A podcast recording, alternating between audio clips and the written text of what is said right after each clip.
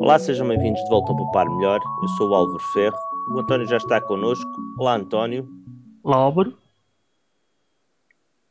António, esta semana vamos uh, falar sobre a saúde, uh, mas tu este fim, de, este fim de semana tiveste a colocar aqui uma coisa online sobre as batatas fritas do McDonald's. É que eram feitas as batatas fritas do McDonald's. Vais colocar um vídeo que ainda não tive tempo de ver. Diga-se de passagem que hoje estamos a gravar fora da hora do costume. Uh, já é muito tarde, nós estamos os dois um bocado cheios de trabalho, mas não quisemos deixar de fazer a nossa reunião semanal da poupança. Uhum. Conta lá então o que é que tu descobriste das batatas, batatas. do McDonald's que isto interessa. Sim. Tá, basicamente duas coisas. Que tem 19 ingredientes.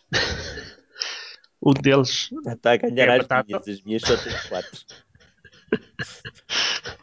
Portanto, é a batata tem mais 18 ingredientes. A sério?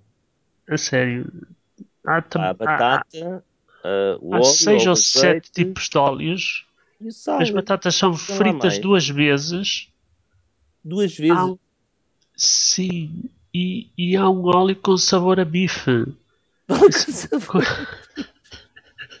é claro que depois há o sal, há mais assim umas quantas coisas há, há uns ingredientes químicos com os nomes muito esquisitos. Talvez tu consigas tomar aqueles nomes.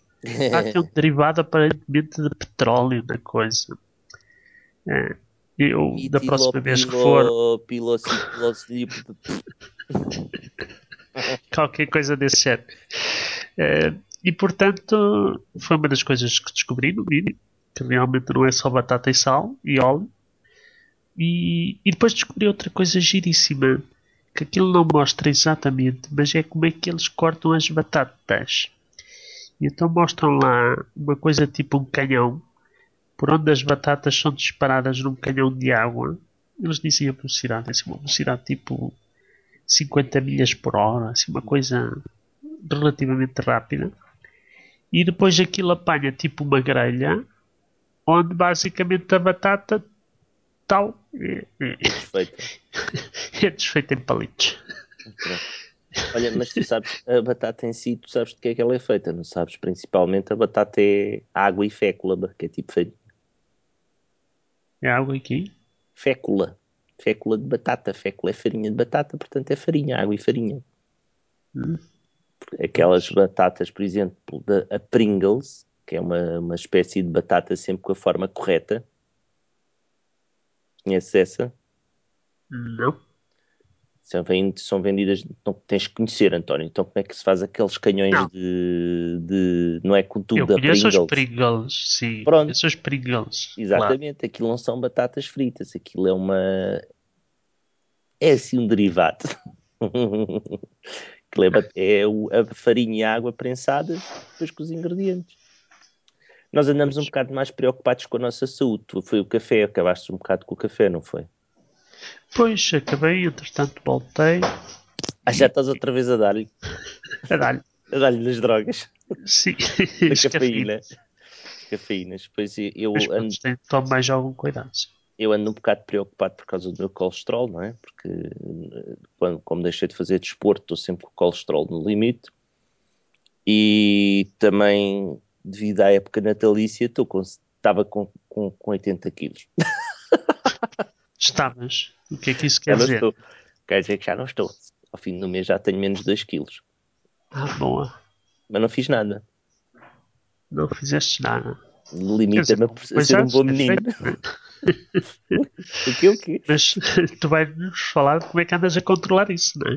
Ah, isso agora é aquelas porcarias todas que havia nos telemóveis e não sei o quê, começou-me a preocupar, que cheguei à balança, 80 quilos, então, mas que é isto? E depois... Eh, depois, depois uma coisa que eu não ligava nenhuma no, no iPhone, que era o dashboard da saúde do iPhone, que vem com a nova versão do iPhone, afinal aquilo é até interessante. E então o que é que é preciso fazer para, eu, estou aqui a ver a imagem que vai sair no artigo, não é? É uma coisa a subir e, portanto, uma coisa a subir pode ser boa, pode ser má. A medida que ah. não deve ser grande coisa, não é? Não, o que tu vês a subir aí é o número de passos, porque uma das coisas que tu podes ah. controlar com o iPhone e que os telemóveis que vêm equipados hoje com este tipo de sensores é o de passos que dás, tu andas sempre com o telemóvel no bolso, desde que tenhas aquele programa em background a contar os teus passos, pronto.